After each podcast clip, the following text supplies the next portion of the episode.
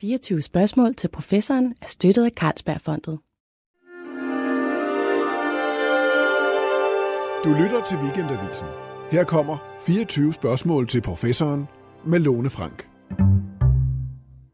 Der er en sætning, som jeg tror rigtig, rigtig mange kan ikke genkende til og sådan grine lidt i skægget af. Det er det her med, der er løgn, der er forbandet løgn, og så er der statistik. Øh, og det er sådan en, der ofte bliver trukket frem, når vi hører om et eller andet med noget, måske nogle meningsmålinger, der øh, viser sig at, at, at gå helt galt, eller hvad det nu kan være. Men i virkeligheden skulle man måske begynde at øh, droppe den der, og så i stedet citere den nu afdøde øh, svenske mediciner Hans Rosling, som sagde på et tidspunkt, vi kan ikke forstå verden uden tal. Simpelthen. Og det er jo faktisk meget, meget rigtigt. Vi skal snakke i dag om statistik, og det bliver dødspændende, fordi at øh, man har måske sådan en fornemmelse af, jamen det er jo sådan noget med tal og meget noget tørt, noget man ikke fatter det, og p-værdier, og hvad er egentlig det? Men øh, statistik er jo inde i alt det, vi i virkeligheden går og arbejder med som forskere normalt. Og det er, altså jeg har stort set ikke haft nogen gæster inden, som ikke også har haft fat i statistik på en eller anden måde, for de kan simpelthen ikke lave deres forskning. Så nu skal vi dykke lidt ned i, hvad det overhovedet er, det her for et område. Og vi har en specialist. Min gæst i dag er nemlig Susanne Ditlevsen. Velkommen til dig. Tak skal du have. Du er professor øh, ved Matematisk Institut på KU og statistiker. Og prøv lige at fortælle allerførst, hvad går en akademisk statistiker egentlig og laver? Ja, hvad går vi og laver? Jeg skulle måske starte med at lige prøve at sige lidt mere om, hvad statistik overhovedet er. Ja. Så statistik er simpelthen den videnskabelige metode, hvormed at vi trækker information ud af data. Så det er altså noget andet end bare at præsentere data. Vi konkluderer noget for data. Og det siger jeg øh, helt med vilje. Det vil sige rent historisk, der startede statistik med at være tabeller og præsentation, sådan nogle grafiske grafisk præsentation. Og det har det også været. Men moderne statistik, det øh, består i at drage konklusioner fra noget om noget generelt. Mm. Altså det vil sige, en population plejer vi at kalde det. En population er ikke en befolkning nødvendigvis. Det kan være en befolkning, men det kan også bakterier. være bakterier, mm. eller aktiekurser, eller is på en arktis, eller et eller andet.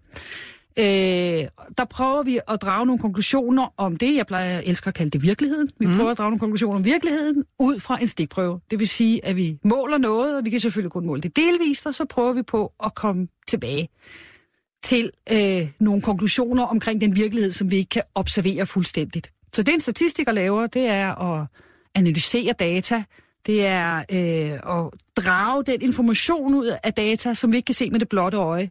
Det, som, øh, øh som kan være svært at få øje på, og jeg kan godt lide det billede at sige, at vi er som en kurur med en skalpel, øh, skalpel der skærer ned i datamaterialet og driver mm. informationen frem. Ja. Og så er vi også rigtig gode til at se på øh, øh, faldgrupper, altså til at forstå, hvor at vi kan gå galt i byen. Det kan for eksempel være, at den stikprøve, vi har, ikke er repræsentativ. Det vil sige, at vi konkluderer noget om virkeligheden, som altså ikke er den virkelighed, vi tror, vi konkluderer noget om, men en anden, fordi den stikprøve, vi har, faktisk ikke er et godt billede af den virkelighed, som vi gerne vil vide noget om. Hvis man lavede for eksempel en meningsmåling, politisk meningsmåling på, lad os sige, universiteterne, så vil man jo øh, formentlig få et helt andet billede, end hvis man tog hele Danmarks befolkning og faktisk lod dem stemme. Det er fuldstændig rigtigt, og det er et af de problemer, der for eksempel øh, ofte er med de her øh, undersøgelser, som man laver på internettet.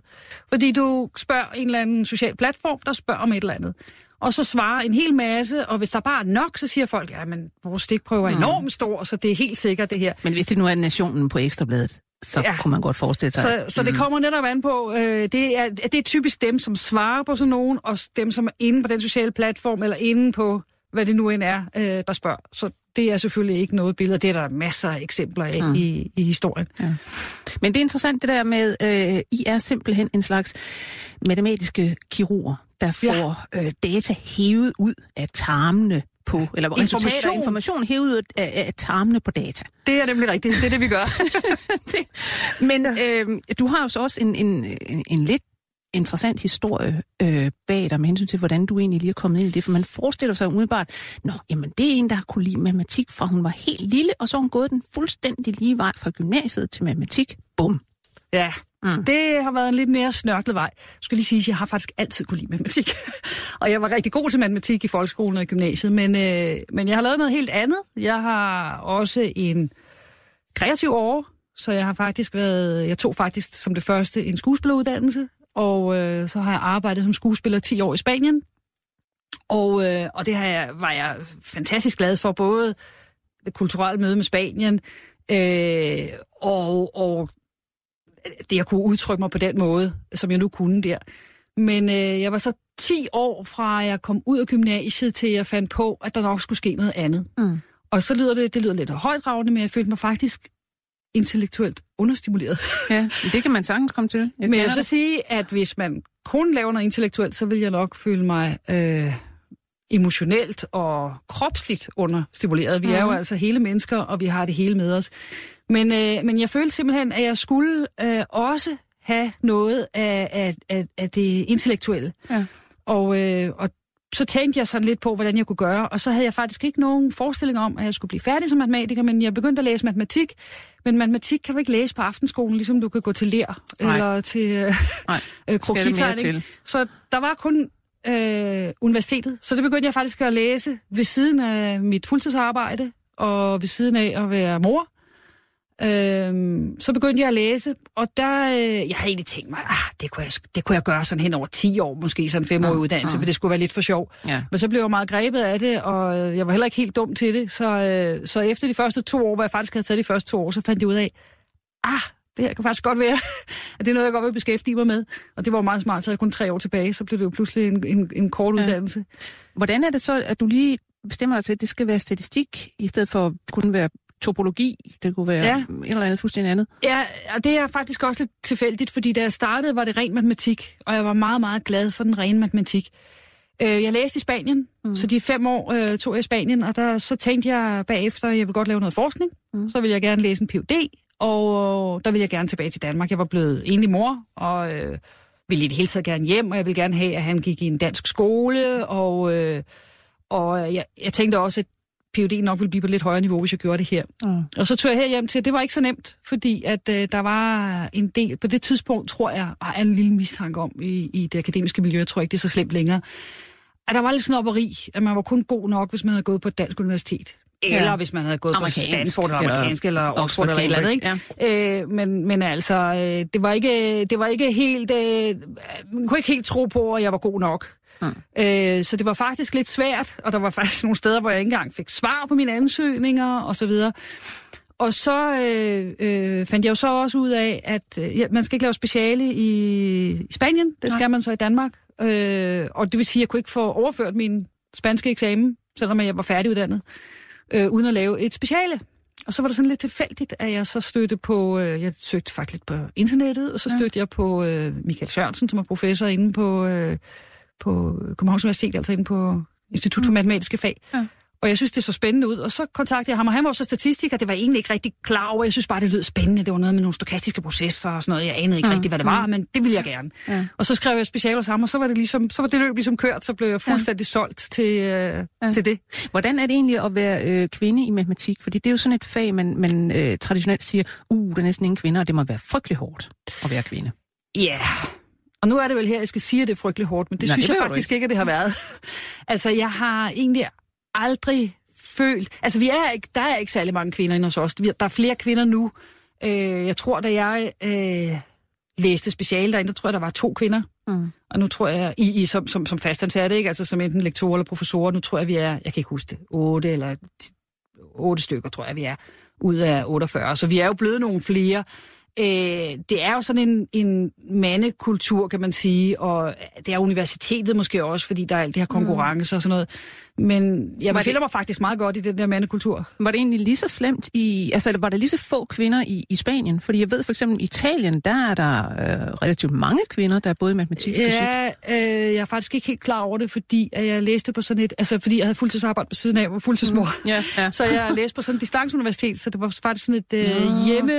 Øh, øh, så jeg, jeg havde faktisk meget lidt kontakt med undervisere.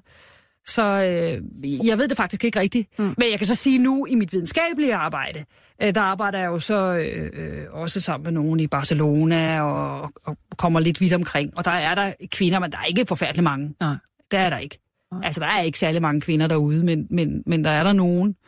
Men, men altså, jeg har det egentlig meget godt i det miljø. Jamen, det skal bare lyde en opfordring herfra. Altså, jeg, jeg føler mig ikke diskrimineret, men Nej, det kan være, at jeg der er plads, får, der- der er får hårdhud til, at, plads eller hvad det til hedder, for kvinder. typhud til at opdage det. Jamen, øh, statistik, øh, som du siger, du går og arbejder med en, en frygtelig masse mennesker, som er forskellige steder, og, og faktisk i forskellige andre fag, fordi man sidder jo ikke og udvikler statistik nødvendigvis i isolation med en, en pen og et stykke papir. Altså det foregår ofte i samarbejde med nogen, der laver nogle, lad os sige, nogle biologiske eller medicinske eller andre projekter, hvor de simpelthen skal bruge øh, noget statistik til at få øh, den her information ud af data. Men før vi ser på din egen forskning, øh, lad os lige kigge på altså statistik, hvor det egentlig kommer fra. Altså som du siger, man har, man har rigtig langt tilbage, altså man kan næsten gå tilbage til sumererne, så vidt jeg ved, og, og kigge på, jamen de holdt også folk i mental og sådan noget. Så det er jo så det der med, jamen vi fører statistik over befolkningerne i byer, eller hvad det nu kan være. Men det der med, at man begynder at bruge øh, statistik til netop at, at beregne, hvordan øh, er et eller andet ting i virkeligheden, hvis vi kigger på netop et udsnit. Altså, hvornår ja. Kan man sige, at man begynder at udvikle den moderne ja. Form for statistik? Jeg lige før jeg siger noget om det, så vil jeg lige sige, der var i øh, omkring årtusindskiftet, mm. nej ikke omkring, på grund af årtusindskiftet, Ja. så øh, New England Journal of Medicine, de havde sådan et specialnummer i 2000, hvor de godt, øh, altså det var et, et medicinsk tidsskrift, at de godt ville sige noget om, hvad er de største landvindinger inden for medicin ja. i de sidste tusind år. Og der havde de øh, 11 eksempler, jeg ved ikke, hvorfor de lige valgte 11, men det kan simpelthen være, at de, de øh, ikke havde bestemt antallet, det var sådan Ja. et underligt antal. Men en af de øh, øh, 11 punkter, de havde, det var anvendelsen af statistik i medicin. Som Ja. ja. en af de 11 største landvindinger Mm. i medicin. At det stod simpelthen ved siden af det med at opdage, hvordan anatomien og fysiologien virker. Så Ja. ja. altså, vi taler virkelig noget stort her. Så øh, det overhovedet at begynde at bruge statistik på den måde, som vi bruger den i dag, har været fuldstændig revolutionerende. Ja. Og det er altså forholdsvis nyt. Altså, jeg prøvede sådan lidt på at, at, at, at, at kigge lidt på det. Jeg tror, en af de første sådan helt store landvindinger, det kom, da Gauss, som er en stor matematiker, Ja. han i... Ham med Gauss-kurven, Ja, som vi alle sammen kender, klokkekurven. Ja, det hedder også normalfordelingen. Ja. og, øh, og det var lige akkurat den, jeg ville nævne. Fordi han, øh, han fandt også på det, der hedder mindste kvadraters metode. Det har de fleste, der har gået i gymnasiet og haft matematik nok hørt om. Men den fandt han på i 1809, og det var for at beregne øh, himmellegemers kurver. Ja.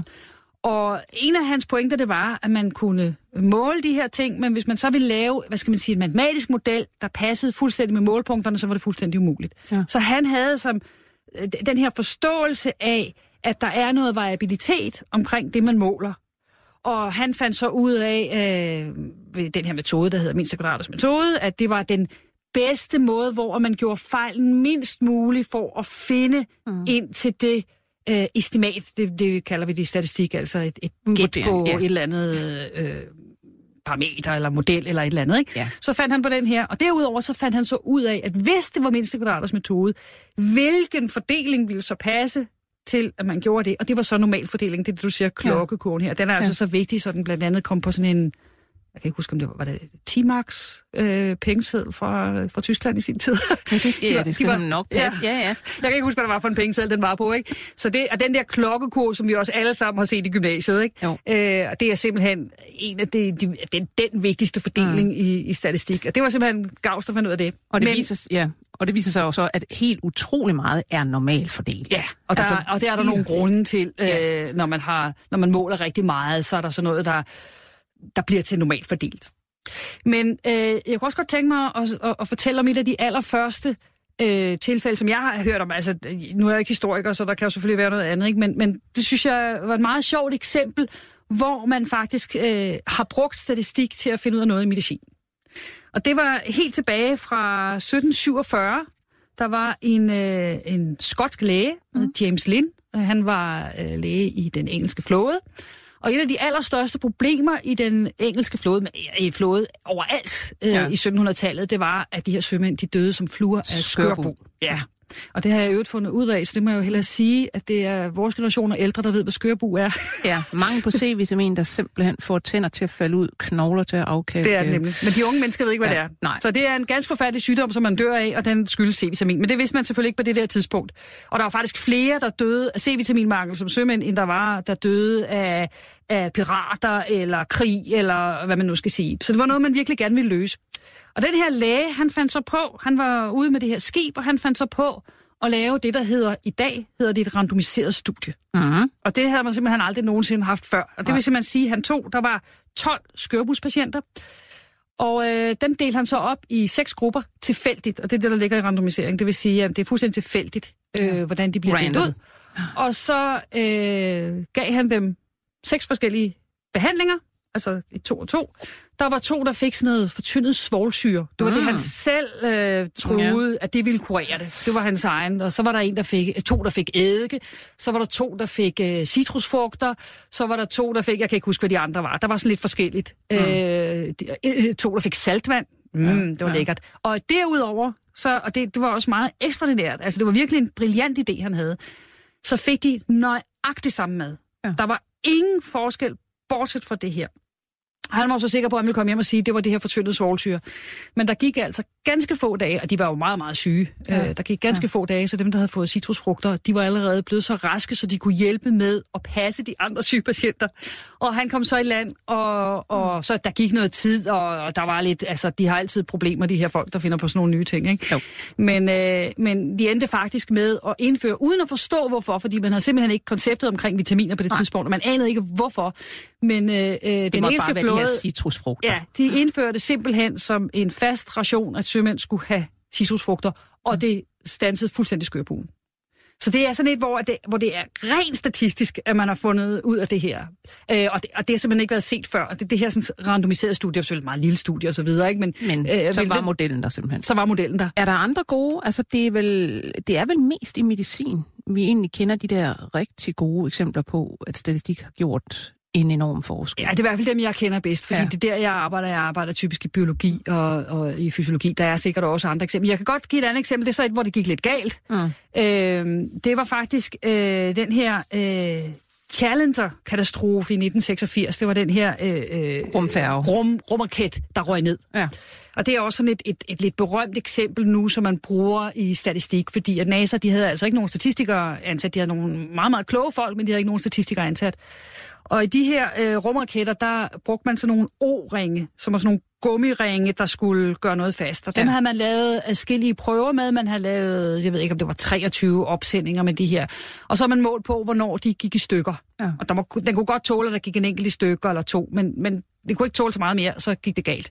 Og det har de så lavet en, en, en hel masse prøver på. Øh, og så på øh, den dag, hvor den skulle sendes op, de havde regnet med, at der ville være en 15 grader. Men det viser sig så, at vejrudsigten siger 0 grader. Mm. Og de har faktisk aldrig lavet nogen forsøg ved 0 grader. Nej. Men så, øh, og det diskuterede de så, om de skulle aflyse den her opsendelse. Øh, men det de så gjorde, det var, at de sagde, okay, de havde haft en hel masse, de havde opsendt den her, de her raketter rigtig mange gange, og så havde de haft nogle gange, hvor de her O-ringe fejlede, og så havde de haft nogle, en hel masse gange, hvor de var blevet OK. Og det de så sagde, det var, der er ikke nogen information i, når det er gået OK, der er kun information i, hvornår det er gået galt. Mm. Og så analyserede de det her data, hvornår det er gået galt, og så så de, at det ikke afhang af temperaturen. Ja. Det var nogenlunde den samme temperatur, det skete på. Altså, det var, det var, der, der, der var ikke rigtig nogen sammenhæng. Så derfor konkluderede de, at det hang ikke sammen med temperaturen, og så sendte de raketten op, og så viser det sig, at øh, Det er lige præcis temperaturen. det var lige præcis temperaturen. Ja. Og hvis de havde, der var jo faktisk information, det er sådan noget, hvor der skal en statistiker ind i billedet. Der er information i netop, når de ikke går i stykker. Og hvis man så tegner grafen, hvor man bare plotter simpelthen øh, o-ring, der går i stykker, og hvilken temperatur den blevet opsendt på, så kan man se en tydelig, tydelig temperaturafhængighed. Noget andet er så, at man kan selvfølgelig aldrig vide, hvis det- det er koldere, end man nogensinde har prøvet det på. Men der er ikke nogen tvivl om, at hvis der havde været statistikere indover, så var den øh, opsendelse nok blevet aflyst. Så har de simpelthen tegnet en kurve og sagt, der, der er Det- det god går ikke. chance Det- for, det det vi der sige. Ja, ikke, det tør ikke vi ikke. duer. Og så Nej. det skal altså også lige siges til NASA's forsvar, at de ansatte faktisk statistikere efterfølgende på grund af det, Mhm. til efterfølgende at være med til at lave analyser af tingene. Så det er sådan et andet eksempel, hvor at, øh, at det kan gå galt. I det hele taget kan man vel sige, at, at øh, der burde egentlig mange steder, hvor man laver forskning, og også hvor man laver udvikling selvfølgelig, og, og noget, hvor man rent faktisk sender ting ud i verden, gør ting. Altså, der burde vel være ansat flere statistikere. Altså, vi er jo mere, Ja. mere, øh, vi er jo mere og mere afhængige af data. Vi snakker Ja. mere og mere om, at vi lever i en æra med big data. Ja. Altså, uh, vi kan få alt muligt ud af data, siger man. Vi har sindssygt mange data fra. Det kan være sociale platforme, det kan være øh, patientinformation. Vi skal bare lige have computerne til at finde ud af, om der er nogle mønstre, og så tager vi den derfra. Ja, den går jo ikke helt, fordi jeg er helt enig, der skal flere statistikere, eller data scientist, eller hvad man nu må kalde sig. Der er jo også øh, øh, rigtig gode, øh, det der hedder maskinlæring på dansk, mm. eller machine learning, øh, som, som typisk kommer fra computer science, eller, øh, øh, altså, så, og der er ikke nogen tvivl om, at der skal mange flere ud, og det, og det er det, som vi lærer som statistikere, mm. det er, at vi lærer virkelig at se de her sådan, øh, faldgrupper, der kan være, og vi lærer at kunne gennemskue, hvor det er, øh, øh, hvad, hvad det er for nogle ting, vi skal, vi skal se efter, øh, hvad det er for noget data, vi har. Hvad kan vi egentlig konkludere på baggrund af de her data, i stedet for bare øh, kigge på nogle gennemsnit, og så tro, at det fortæller os noget. Så der er ikke nogen tvivl om, at vi har brug for statistikker alle steder. Øh, det tror jeg nu altså også, at man er ret opmærksom på rigtig mange steder. Øh, problemet er bare, at vi er ikke rigtig statistikere nok. Nej. Altså, vi kunne jo uddanne flere, hvis vi ville. Vi, Ja. vi har faktisk øh, en, inde på universitetet en stor stigning, øh, som vi er meget, meget glade for. Der kommer flere og flere ind, så der er flere og flere, der er opmærksomme på det. Vi har fået en ny uddannelse i data science i år, Mhm. mm-hmm. øh, kommer til at køre for første gang.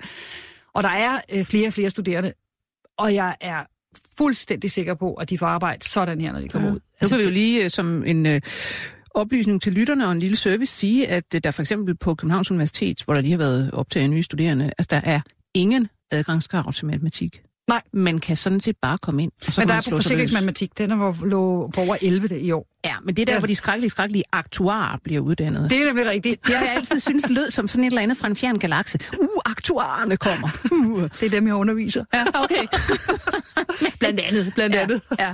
Men der er virkelig øh, der er øh, gang i, i det her. Der Ja. er, og, og det er jo noget, som, som sagt, man kan komme til at arbejde sammen med alle mulige mennesker om alle mulige interessante projekter. Og jeg måske lige inden vi går i gang med det, kan man måske også sige for dem, som er sådan matematisk inklineret, vi laver rigtig meget matematik også. Altså mm. øh, som statistikere skal vi kunne forstå matematikken. Sådan er det ikke øh, i alle lande, men det er sådan en tradition, vi har i Danmark. Der er også andre lande, der har det, hvor at statistikerne bliver meget øh, stærkt uddannet øh, i matematik også. Øh, og det vil sige, at vi lærer simpelthen øh, øh, de matematiske strukturer bag, og vi lærer at tænke kritisk, vi lærer at se alle de øh, muligheder, øh, der er, og vi lærer en hel masse matematik, som faktisk er rigtig, rigtig sjovt. Ja. Øh, hvor i andre lande, der plejer man at dele det op i matematisk statistik og i anvendt statistik, og så den matematiske statistik er ekstremt nørdet og, og, Mm. og, og meget matematisk. Og så den anvendte statistik, hvor de ikke ved særlig meget statistik. Og det er der, eller jo, statistik ved de selvfølgelig ikke, de ikke ved så meget Men matematik. ja.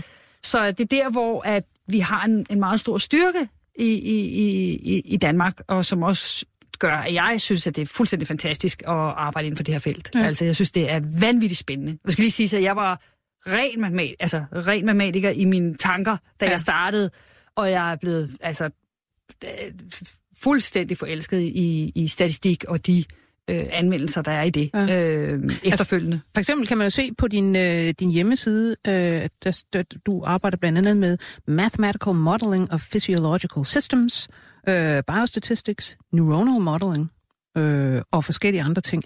Øh, noget, der for eksempel har med nefroner at gøre, og det må nødvendigvis betyde noget med nyrer, så vidt jeg kan Det er nemlig øh, huske. Så, så der er virkelig øh, gang i meget specielt. Prøv at tage et, øh, altså et, et godt eksempel på et projekt, hvor, hvor du kommer ind og, og simpelthen sammen med nogle, altså det kunne være nogle hukommelsesforskere eller noget lignende.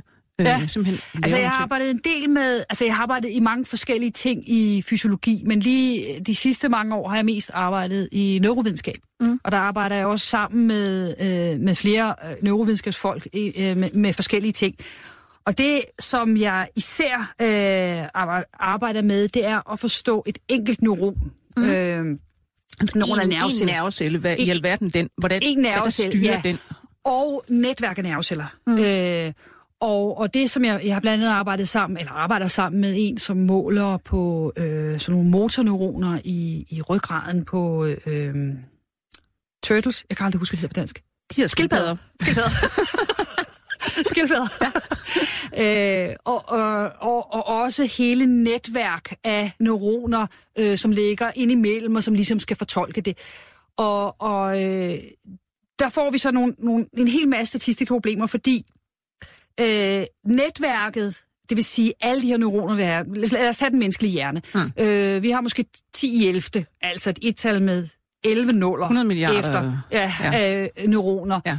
Øh, og de taler sammen, og de sender elektriske signaler, og, og det hele det skal øh, falde sammen til en eller anden øh, øh, logisk slutning for hjernen, som den skal finde ud af, hvordan er. Mm. Øh, og det kunne vi jo godt tænke os at forstå. Øh, men når vi så måler på de der neuroner, altså for ikke så længe siden, der kunne man måle på en neuron ad gangen, så kunne man måske ja. måle på fem.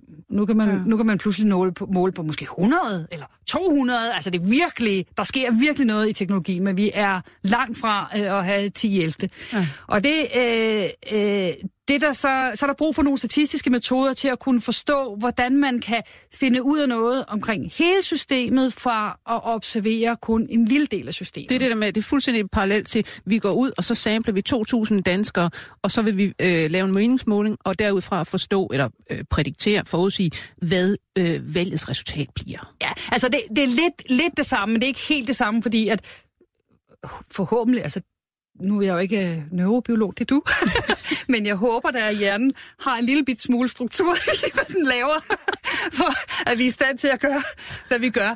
Men en ting, som jeg synes for eksempel er meget, meget spændende, som jeg, jeg arbejder meget med, også øh, med mig selv eller med andre statistikere, jeg arbejder med det, der hedder stokastiske processer. Og processer, eller... Ja, så processer, ja. det er noget, der udvikler sig over tid, og stokastisk, det vil sige, der er noget tilfældigt, men det er ikke mere tilfældigt, end at der er struktur nok til, at vi kan lave nogle sandsynlighedsfordelinger, og at vi kan forstå noget omkring øh, øh, statistikken i det. Mm. Og, og hjernen, øh, den fungerer øh, meget stokastisk. Eller, jeg, jeg har ikke lyst til at sige tilfældigt, fordi Nej. tilfældigt, der ligger noget i, at det er fuldstændig tilfældigt, hvad der sker. Ikke? Der er selvfølgelig noget struktur i det. Men, men det, det betyder, det er, at hvis nu vi måler, forestil at vi måler på en forsøgsperson, øh, flere gange den samme forsøgsperson, flere gange, under nøjagtigt de samme eksperimentelle omstændigheder, så vil vi få et forskelligt output hver gang. Lad os sige, at vi, kan, vi, vi, vi stikker nogle elektroder ind og måler øh, på, på, hvordan nogle neuroner gør. Det gør vi så typisk på dyr, fordi at mennesker af en eller anden ja. grund ikke har lyst til at lægge hjernen til det. Men mindre de uh, epileptiske patienter, de er, der, der, det er, er lagt ind for, at man skal finde ud af, hvor deres uh, epileptiske anfald kommer fra, så kan man rigtigt. få lov at stikke alle mulige elektroder. Det er rigtigt. Ja. Og det, jeg så synes er spændende, det er den der enorme variabilitet, der er øh, fra gang til gang. Og så øh, skal vi prøve at forstå, hvorfor er der den der variabilitet?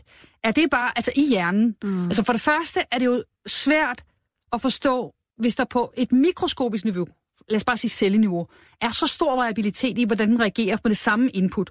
Ja. Men samtidig er hjernen ekstremt robust. Altså, vi kan gribe en bold, vi kan gå et skridt uden at falde, vi kan en hel masse ting. Det vil sige, det output, der kommer fra hele det der samsurium af 10 i 11. fuldstændig rodet mm, input, ja. det bliver pludselig til noget fuldstændig klart. Så der må, man må sige, der må være et eller andet derinde, nogle filtre, nogle særlige veje, noget går ned af, et eller andet, som sørger for, at outputtet, selvom inputtet egentlig kan være lidt forskelligt, så bliver outputtet ja. det samme. Ja, og en anden ting, jeg også synes, der er spændende i det, det er at forstå, er det, er det skal man sige, et af naturens luner, at den udsætter hjernen for den her, vi kalder det støj. Støj betyder ikke lyd her, det betyder variabilitet, eller nu, jeg kalder det bare støj, det er det, vi plejer at sige noise. der er en masse nerveceller, der ligger derinde og fyrer en gang imellem sådan... Tuk, tuk, ja, bum, bum, ja, helt tilfældigt, ja.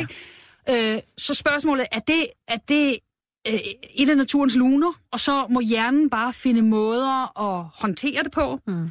Eller er der faktisk en mening med galskaben? Ja er der faktisk noget, som gør, at evolutionen har bragt hjernen dertil, fordi det faktisk er en fordel. Så man kan sige noget med, at måske er den der støj, den er meningen. Ja. Der er information at, i støjen. Og der er information i støjen. Og der har vi jo faktisk, det synes jeg, altså det, det er sådan matematisk nørdet, jeg synes er meget, meget sjovt.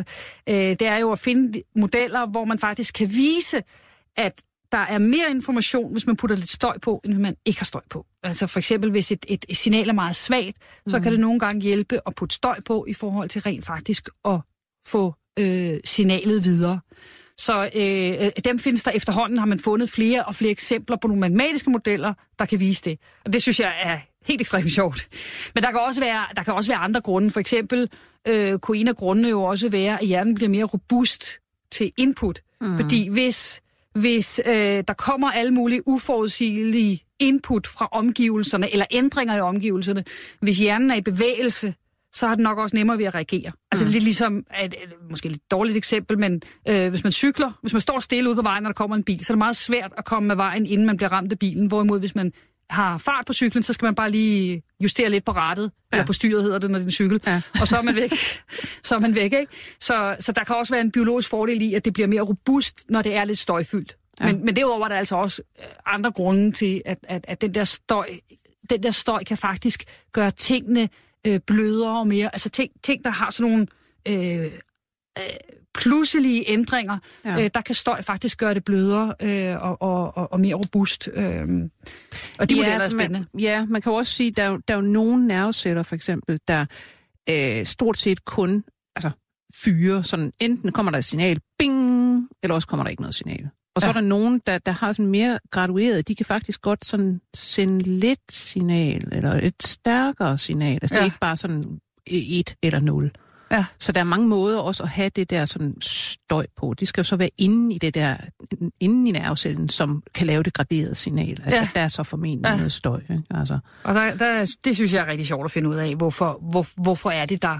Øh, noget andet er så, at det er der. Altså, ja. det er der simpelthen, så når vi laver analyserne, så bliver vi også nødt til at tage højde for det. Ja. Og også for eksempel tiden, som, som der går, fra man, fra man reagerer. Ikke? Altså, det kan være, at man får et synsindtryk, og så øh, reagerer en nervecelle, øh, eller reagerer en, en gruppe af nerveceller. Og der mm. kan være en eller anden forsinkelse øh, på nogle millisekunder, øh, og det kan være forskelligt fra gang til gang for den samme celle, det kan være forskelligt fra celle til celle, Øh, og det gør altså, at, at det signal, der bliver sendt over, skal forstås på en anden måde. Mm. Så for eksempel en ting, som, som, øh, som der rigtig bliver gjort rigtig meget øh, eksperimentelt, øh, fordi de fleste eksperimenter i biologi, ikke kun inden for neurovidenskab, men de fleste eksperimenter i biologi, er meget støjfyldte. Altså der er ja. rigtig meget det er både målestøj, men der er også bare fordi biologiske systemer er så variable. Det er derfor fysikere ofte synes, at det må dog være redselsfuldt at arbejde med biologi, fordi ja. altså, åh, der er det skulle med de her planeter. Ja, det, der, der, er ikke, der er ikke så meget der. Der er ikke nogen love, der sådan, ligesom siger, at det er sådan der færdigt, og så kan man bare ligesom, nej, der er alt muligt mærkeligt. Det er der nemlig. Ja. Og det skal man ligesom prøve at forstå.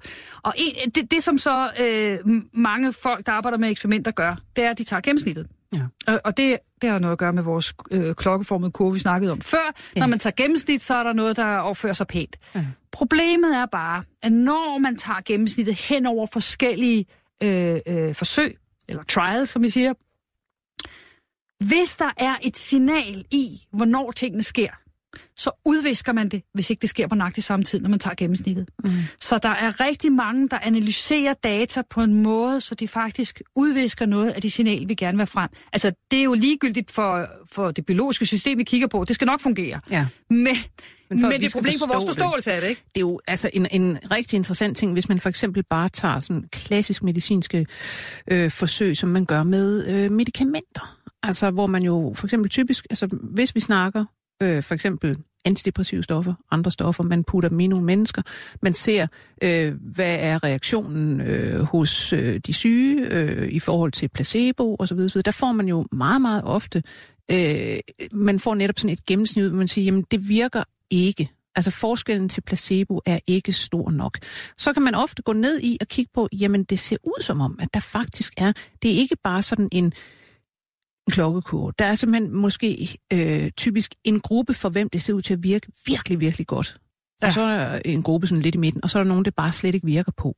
Ja. Og så nytter det ikke noget til gennemsnittet, for så ser det ud som om, jamen der er ikke rigtig nogen ja, så kan man ikke, for kan man ikke finde er der. Ja. Men det er jo så også et meget hot emne nu at finde mm. de der, de kalder personaliseret øh, medicin, ikke? Og jo. det er jo altså ønsketækning for alle, hvis man kunne. Ja. Hvis man kunne forudsige for enhver patient, hvordan vedkommende vil reagere på den eller den behandling. Det er jo, det er jo simpelthen ja. ønsketænkning. Og, men, men du har fuldstændig ret, at hvis man tager gennemsnittet, så kan man netop viske det signal ud, som men, der er. Man snakker faktisk også mere og mere om det i, øh, altså i psykologiske forsøg i virkeligheden. At, at øh, for eksempel sådan noget som, jamen skal folk have øh, krisehjælp?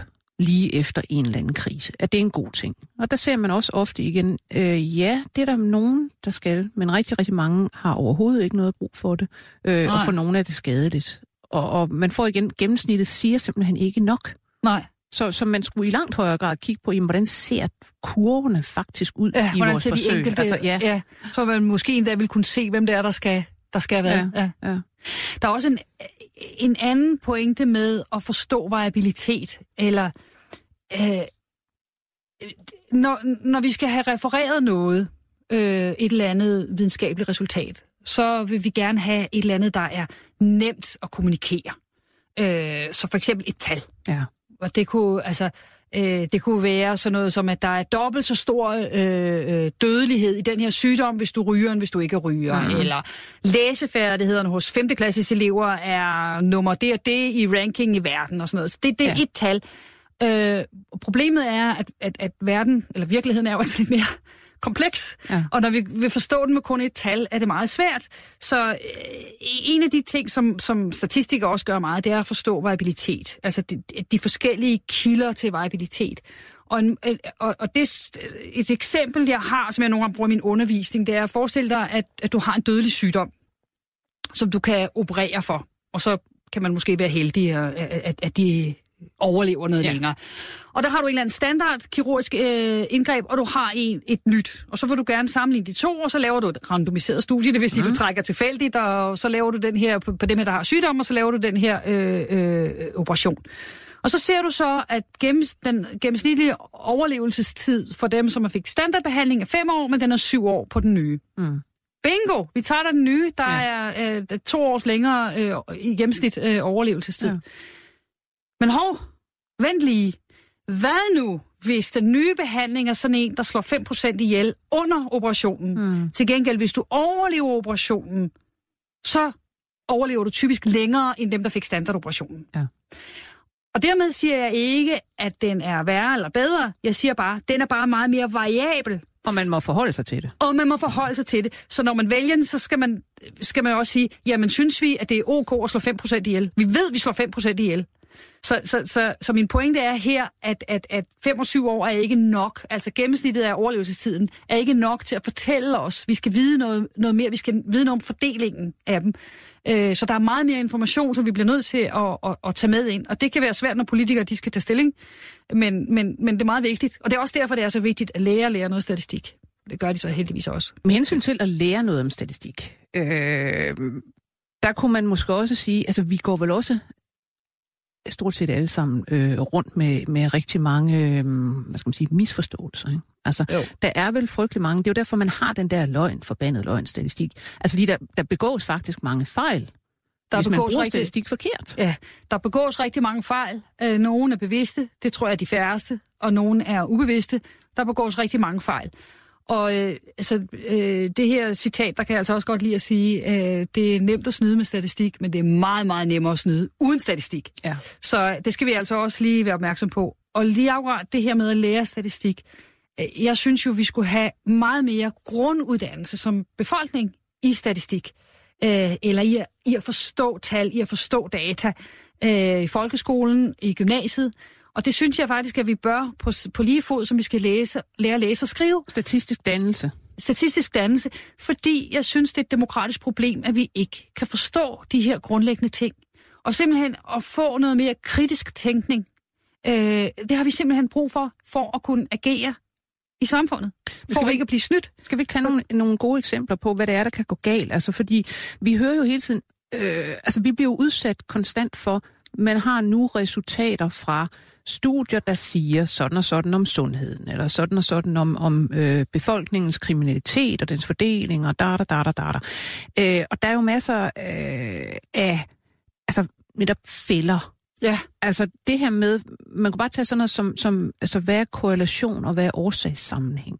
ja, Det er jo sådan noget med hele epidemiologien, altså hvor man går ud og kigger på, for eksempel, jamen, hvor mange ryger, og, og, og hvad, skal man sige, hvad sker der så med hensyn til kræftrisiko, eller ja. Hvad det nu kan være.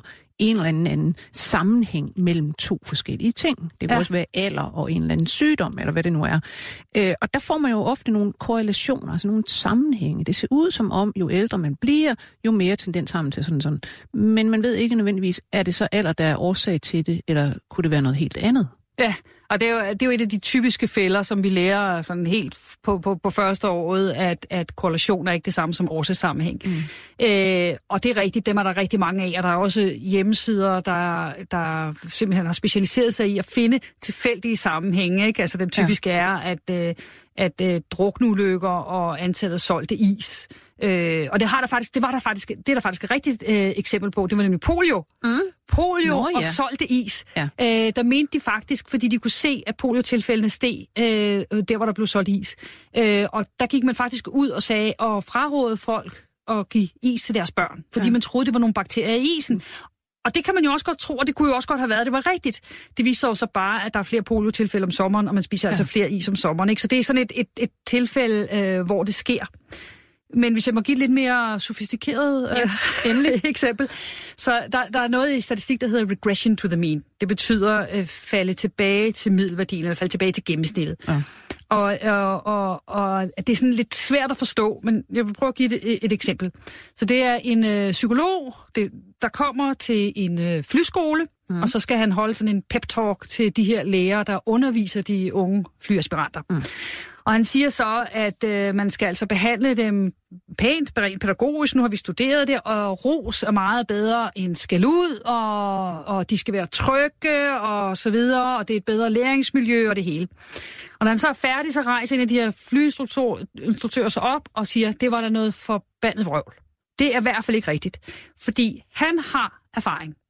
Og hver gang, at en af hans flyaspiranter har lavet en øvelse, som har gået rigtig, rigtig godt, så har han rost vedkommende, og næste gang den aspirant skulle lave den flyvelse, så har han gjort det dårligere. Mm. Så har han alle de her flyaspiranter, som gør det helt elendigt. Så skælder og smælder dem ud, og de står og ryster og så videre. Næste gang gør de det bedre. Ja. Så er spørgsmålet, har den her flyinstruktør ret i, at skæld ud hjælper, og ros gør det værre? Og der er pointen så, nej, fordi øh, vi har hver, hvert af de her sådan, øh, flyaspiranter, eller hver af de her sådan, øh, elever, lad os kalde dem det, ja. øh, de har en eller anden variabilitet, de ligger på et eller andet niveau. En gang imellem gør de det godt, en gang, imellem gør de det godt, en gang imellem gør det skidt. Der er selvfølgelig også nogen, der altid gør det lidt bedre end nogle andre, der er nogen, der er bedre end andre osv., men de gør det altid lidt godt og lidt skidt. Når de gør det rigtig skidt, så gør de det typisk næsten det dårligste, de kan gøre, og så vil de typisk næste gang gøre det bedre. Hvorimod, at hvis de laver en pragt øh, øh, præstation, så det er igen vores klokkekurve, ja. Så er man ude i den ene hale, som vi ja, kalder det, så, af den her fordeling, for, at så vil man typisk gøre det øh, dårligere næste gang. Ja. Det vil sige, når de får skæld ud, har de været ude i den dårlige ende, og kommer ind mod midten. Mm. Det er altså, man kommer ind mod midten. Og det samme den anden vej. Ja. Så øh, det kan man altså ikke konkludere ud for det, fordi vi har det her regression to the mean. Jeg, jeg, kan, jeg har ikke noget godt udtryk øh, på dansk øh, for det. Nej. Og det er jo sådan noget, der godt kan være en lille smule svært at forstå. Øh, et anden, en anden ting, det er alle de her sådan, oplysninger, som vi får øh, fra pressen, eller de ting, som pressen tager op af, af forskningsresultater. Der havde vi jo et eksempel for nogle år siden med øh, øh, hudkræft og og, og solbadning. Ja. Øh, og det kom jo på forsiden af politikken, og det var jo de her forskere, der havde fundet, det var øh, publiceret i et meget, meget fint tidsskrift, International Journal of Epidemiology, ja øh, hvor de viser, at øh, man typisk overlever, når man har fået den her sådan, lette form for hudkræft, som ja. man ikke, som ikke dør af. ikke er melanom, ja. ikke er modermærkekræft, men almindelig hudkræft. Ja. Så, øh, så har man typisk taget mere sol, så det tager man en proxy for, hvor meget sol man har taget. Så øh, lever man i gennemsnit 86 år, hvorimod den almindelige befolkning overlever i 80 år. Så de konkluderer, at man får altså 6 års længere overlevelse, hvis man har taget meget sol. Og det kom på forsiden af politikken, og alle folk styrter ud og tager mere solbad. Problemet er bare, at de begik en klassisk statistisk fejl, eller epidemiologisk fejl kalder man det også, ikke? Øh, og det var, at de sammenlignede dem her, der havde fået hudkræft, med den almindelige befolkning. Og hvad er der med dem, der har fået hudkræft? Ja, de er typisk ældre, for det er mm. noget, man får i en ældre alder. Det vil sige, de har allerede frasorteret de yngre. Ja. Så det er altså betinget af... Det er nogen, der allerede, der, der simpelthen lever langt åbenbart, på ja. grund af whatever. Ja, fordi de er allerede, de er allerede blevet gamle. De er ja. typisk 50-60 år, når de får det her. Så de, du sammenligner altså nogen, der er allerede blevet 50-60 år, hvorimod den almindelige befolkning stadig har nogen, der dør af, af hjerteslag, eller dør af, i trafikulykker osv. Så, videre. så det svarer lidt til at sige, øh, øh, folk på plejehjem bliver typisk ældre end andre. Ja, det gør øh, de. men, men det er ikke, fordi de kommer på plejehjem, at de bliver ældre. De kommer på plejehjem, fordi de, er blevet, fordi de er blevet ældre. Så, øh, og det var, der, det var der altså også nogle af mine kolleger, der gjorde mm. opmærksom på, at det var i detektor og så videre. Ikke? Øh, men det er sådan et typisk eksempel, hvor jeg kan da godt forstå, at politikken tager det, og, tager det op, mm. men, men, øh, og, og det er selvfølgelig også svært for journalister helt at forstå de der øh, øh sammenhænge, men man skal mm. altså virkelig passe på, øh, ja, hvad man synes, konkluderer. Ja, jeg synes, en interessant ting er det her med øh, noget, der også er glædet ind i sproget. Øh, vi ofte bruger udtrykket signifikant. Jamen det ja. her er altså, det her resultat er signifikant. Ja. Det vil så sige, okay, så er det altså rigtigt. Men hvor kommer den der signifikans fra? Det er jo noget, man, man vælger ja. i statistikken. Ja. Hvor er ens signifikansniveau? Ja, altså det, øh, det, det, er jo, det er jo en svær ting. For det første, så vil man jo gerne have ja-nej-svar. Ja. Så man vil helst have, har det effekt eller har det ikke effekt? Så er det bare et ja-nej-svar. Og sådan er det jo ikke. Vi, det, det er jo igen statistik. Vi har ikke observeret alle, så der er altid en vis usikkerhed. Og så har man jo så valgt et, på et eller andet tidspunkt, at det man, man behøver ikke nødvendigvis at bruge det, men det er det, der hedder et 5%-niveau. Mm. Øhm, og, og det er så det, man jeg, jeg vil helst ikke ind på at forklare, hvad en p-værdi er, for det tror jeg bliver lidt langhåret. Ja. Men, men, men det øh, siger simpelthen, at, at jamen, hvis vi har det her resultat, så er der kun øh, 5% risiko for, at det er forkert. Ja, og så konkluderer folk, at så må det være sådan. Rigtigt, ja. men, men, men så kan man jo også øh, sige sig selv, at hvis det er sådan, og man så laver rigtig mange undersøgelser, ikke? hvis vi i gennemsnit, hvis vi, hvis vi kigger på 20 undersøgelser, eller lad os sige 100 undersøgelser, så vil i gennemsnit fem af dem vise et signifikant resultat, selvom der ikke er noget. Ja.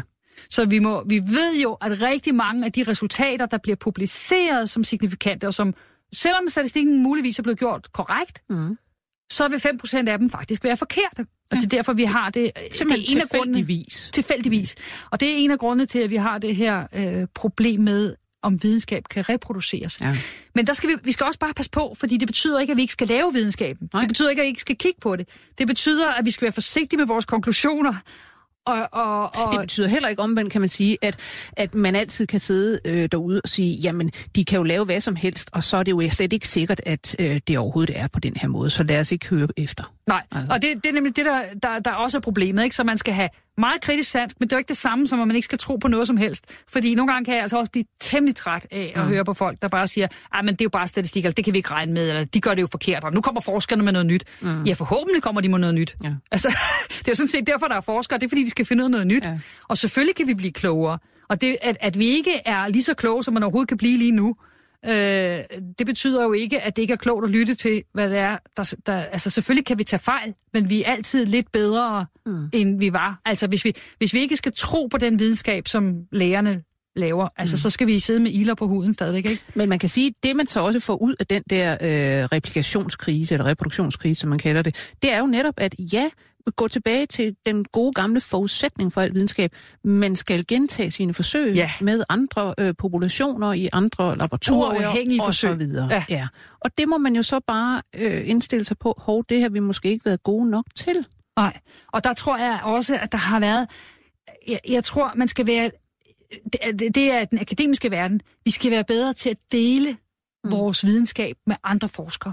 Og vi deler den selvfølgelig, når vi publicerer men vi skal også publicere vores data. Altså, vi skal gøre vores data tilgængelige. Vi skal gøre vores programmer tilgængelige.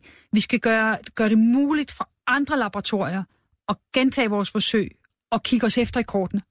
Og det kan selvfølgelig, altså, det kan være redselsfuldt, at der skal nogen, der måske opdager, at man har begået en fejl, fordi de går det efter i, mm. i, i detaljen. Men det er jo den eneste måde, vi flytter videnskaben frem på. Så derfor burde vi, de, burde vi dele, det er der også mange, der gør, ikke? Jo. Men vi burde dele meget mere mm. øh, med de andre, vores konkurrerende grupper. Mm. Vi burde dele med dem. Men som du siger, det, det, det, det handler meget om rådata i virkeligheden, fordi i alle mulige øh, artikler, forskningsartikler, der står der jo materialer og metoder, som man skulle kunne gå ind og ja. se. Jo, jo, ja. men, men man vil også godt se, rådata. hvad er det for nogle data, de har fået? Hvad er det for nogle målepunkter, de faktisk øh, ja. har, og hvad har de gjort med dem, ja. så man kan se om... Der, ja. der er så heldigvis også øh, forskellige tidsskrifter, som nu kræver, at, at det bliver, at rådata bliver... Øh, øh, øh tilgængeligt mm. øh, et eller andet sted, ja. øh, heldigvis da. Altså, det kan så sige, man kan så sige, at det er jo et kæmpe arbejde, hvis man skulle tjekke alle. Altså, ja, ja. der var engang et, et tidsskrift også, der foreslog, at der skulle være en akademisk statistiker på samtlige artikler. Og jeg kan godt se pointen, Men, men så mange er der hvem, ikke. Hvem der ja. skulle gøre det? Altså, jeg mener, ja. så mange er vi altså ikke. Nej. Det ville være fuldstændig umuligt. Altså Ja. fuldstændig umuligt. Altså, de ville heller ikke acceptere, hvis det var statistikere, der sad ude i et firma, så ville de heller ikke acceptere, at det skulle være akademiske mm. statistikere, der skulle regne det efter. Altså, så kunne jeg ikke lave andet. Så ville jeg ikke engang kunne undervise længere. Jeg ville slet ikke kunne lave noget med min egen forskning. Jeg ville bare kunne sidde og tjekke, hvad, hvad andre har Ja. lavet. Ikke? Så det er jo også, jeg kan sagtens se ideen i det, men det er altså ikke så nemt. Mm. Så skal vi i hvert fald have nogle flere ja. på banen. Men din egen forskning, øh, hvad har du gang i sådan lige nu? Og hvad har du på beding? Altså, hvad kommer der af interessant? Altså lige nu, der er sådan... Så, sådan tror jeg, vi alle sammen er. Vi er måske lidt nørdede. Vi synes altid, det er det mest spændende, det vi laver lige nu. Men altså lige i øjeblikket, der er har jeg i gang med et, et helt andet forskningsprojekt, hvor jeg arbejder sammen med nogle havbiologer. Øh, det er en gruppe omkring Mads Peter Heidi Jørgensen, som måler øh, en hel masse forskellige ting øh, øh, på valer omkring Grønland. Mm. Så øh, øh, hans gruppe der, de er oppe hver sommer øh, på, øh, i Skorsby Sund i Østgrønland, og så fanger de nogle narvaler. Narvaler, det er sådan nogle øh, valer med sådan en, en lang stor tand Ja. foran. Så det er den Enhjørninge, enhjørningehorn, ja. Ja, så det, det er simpelthen dem, der har givet navn til enhjørning, ja. eller det, det, det var havets enhjørning, kunne man sige. Ja. Øh, de sætter så sådan en lille computer på ryggen af de her valer, og valerne svømmer så ud øh, og laver deres valliv, deres valting.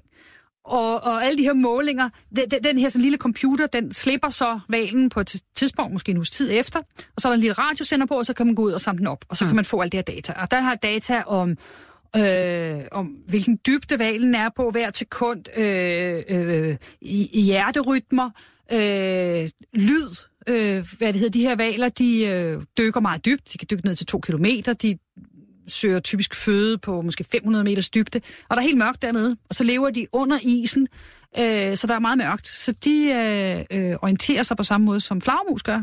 De laver sådan nogle klik, og så øh, lokaliserer de deres byttedyr ved det ekko, der kommer tilbage. Så alle de her lyde skal man finde ud af. Derudover er de også meget sociale dyr, så de laver sådan nogle det er meget, meget, meget sjovt at høre. Øh, sådan nogle øh, øh, calls kalder de det. De laver mm. sådan nogle lyde op i overfladen, hvor de snakker sammen, så nogle gange kan man høre ja. sådan en hel masse, der, der snakker sammen. Og, og det er jo forholdsvis nyt at lave de her målinger øh, for de her biologer. Mm. Blandt andet fordi teknologien bliver bedre og bedre, så det bliver bedre og bedre, det de kan sætte på. Det, det, computeren bliver mm. mere og mere i stand til at... Her kan jeg lige komme ind med lynhurtigt en oplysning til folk. Vi har faktisk et program liggende, Peter øh, Teilbjerg, mener han hedder, som er øh, en valgforsker herhjemme, ja. Ja. der har været med til at udvikle nogle af de her sender og et helt program om, hvad man kan få ud Ja, og der sådan er også, det var et fremragende program. Så Det kan jeg kun anbefale. Ja. Men, øh, ja. Øh, men, men det, der så også sker, det er, at, at, at øh, klimaet ændrer sig. Mm. Øh, isen smelter. Og det betyder, at nu kan man faktisk komme ind til de her valer, så man har faktisk vidst meget lidt om dem. Men der er et andet problem med, at vi kan komme ind til dem, end at biologerne kan komme til dem. Det er selvfølgelig meget godt. Men der kan også komme skibstrafik ind, øh, sådan industriel skibstrafik. Det kan være øh, cruisers, øh, som, fordi nu skal folk ind og se på de her sådan, øh, valer, og det forstyrrer ja. mig altså rigtig, rigtig meget, fordi det larmer. Det kan også være industrielt, hvor man skyder sådan nogle luftpistoler ned i vandet, for, ja. ned mod bunden, for at finde ud af, om der er mineraler osv. Ja. Og det er jo altså et, et frygteligt stort problem. Så det vi prøver på nu, det er at analysere det her data, blandt andet for at karakterisere, hvordan opfører sådan nogle valer sig. Hvad er det for nogle lyde, de siger? Hvor spiser de henne? Øh, hvad er det for et socialt liv, det har? Øh, og så videre. Men også for at finde ud af, om de er påvirket af øh, alt det her sådan, lyd, der bliver produceret. Og øh, der tror jeg, at jeg er et, et, en, en, en god øh, lille, en god ting for, for de her biologer, fordi at de har aldrig haft så meget data før, så de skal simpelthen finde ud af måder at analysere det på. Mm. Og det er meget komplekst, det er nogle meget store dataserier. Altså, øh, det er ikke så mange valer, men meget, meget store dataserier. Vi mål, der bliver målt hvert sekund, og det er måske over en hel uge. Så dig bare, hvor, hvor, hvor store de der øh, filer, de må være. Ikke? Mm. Og der kan jeg så komme ind og, og hjælpe med, hvordan at vi kan uddrage den her information omkring de her øh, valer. Og der var vi egentlig tilbage til starten. Hvad er en statistiker? Det er en, der kommer hen og får skåret data ud og får lavet øh, information ud af det og viden ud af det. Tusind, tusind tak, Susanne Ditlevsen. Fordi du kom i dag. Tak, fordi jeg komme. Jamen selv tak. Og professor på KU, øh, Institut for Matematiske Fag. Og jeg skal lige sige, at der er masser af plads på matematik, så det er bare med at søge næste år. Ja, vi vil gerne se jer. Og så skal jeg sige uh, tak for os. Vi er jo som sædvanligt produceret af Nina Birk. Jeg selv hedder Lone Frank. På genhør. 24 spørgsmål til professoren er støttet af Carlsbergfondet.